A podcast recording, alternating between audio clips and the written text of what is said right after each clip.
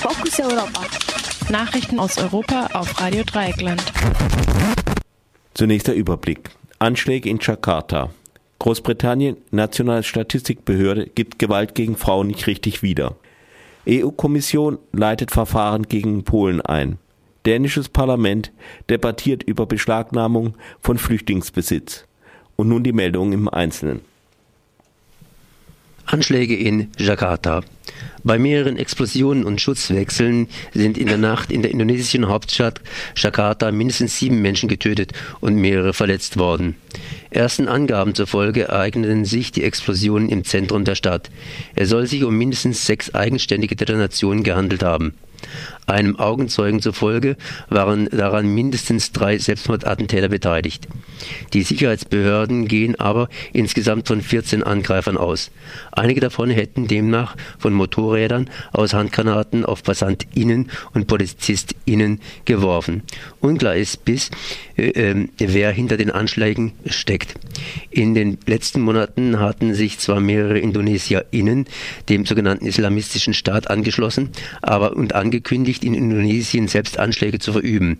Laut dem Chef des indonesischen Geheimdienstes gibt es aber zurzeit keine Hinweise auf eine Beteiligung der IS. Indonesien hatte vor allem zwischen 2000 und 2009 unter den Attentätern von vor allem islamistischen Extremisten gelitten. Großbritannien. Nationale Statistikbehörde gibt Gewalt gegen Frauen nicht richtig wieder.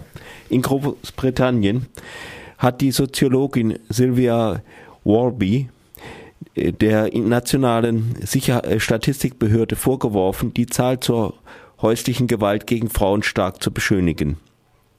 Offiziell heißt es in der Statistik, die Zahl der Gewalttaten gegen Frauen im häuslichen Umfeld sei seit den 1990er Jahren stark zurückgegangen. Warby geht nach einer Überprüfung der Daten aber davon aus, dass sie um 70 bis 100 Prozent zugenommen habe.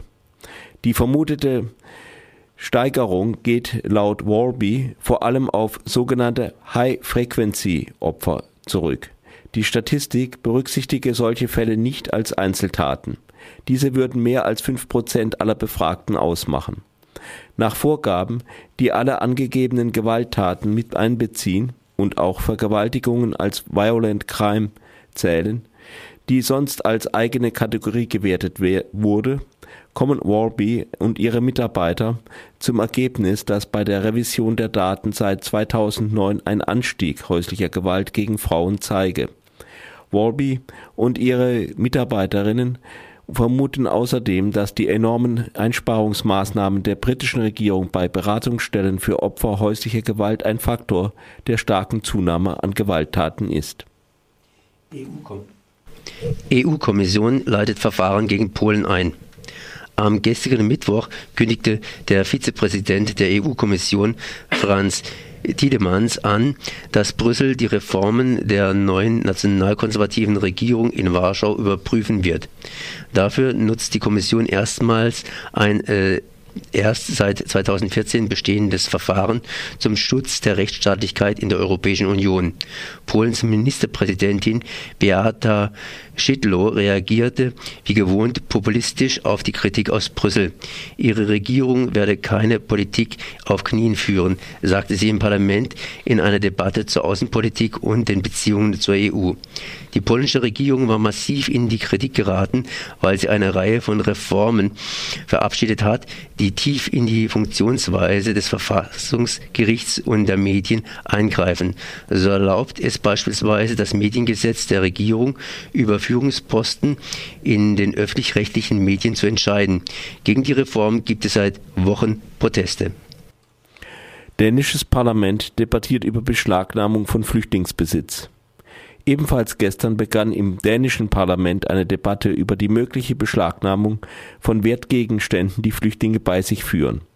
Der entsprechende Gesetzesentwurf würde es den Behörden erlauben, das Gepäck von Flüchtlingen zu durchsuchen und Bargeld und, oder Wertsachen ab einem Wert von 10.000 Kronen, das sind äh, 1.340 Euro, einzuziehen. Damit sollen laut Vorschlag die Unterbringung und Verpflegung der Asylsuchenden finanziert werden. International wie national stößt die Initiative auf Kritik und provoziert Vergleiche mit der der Okkupation durch die Nationalsozialisten. Das Flüchtlingshochkommissariat der Vereinten Nationen warnte, mit dem Gesetz würden Angst und Fremdenfeindlichkeit geschürt. Selbst Teile der rechten Venstre-Partei von Ministerpräsident Rasmussen erklärten, das Gesetz sei rein symbolisch und würde keine wirklichen Probleme lösen. Aufgrund der Mehrheitsverhältnisse und Absprachen im Parlament wird das Gesetz wohl dennoch, wie geplant, am 26. Januar sicher verabschiedet werden. Die Debatte fand vor nahezu leeren Reihen statt. Die EU-Kommission kündigte an, das Gesetz ab seiner Verabschiedung überprüfen zu wollen. In Dänemark hatten vergangenes Jahr rund 21.000 Menschen Asyl beantragt. Das waren sie, die Fokus Europa Nachrichten vom 14. Januar.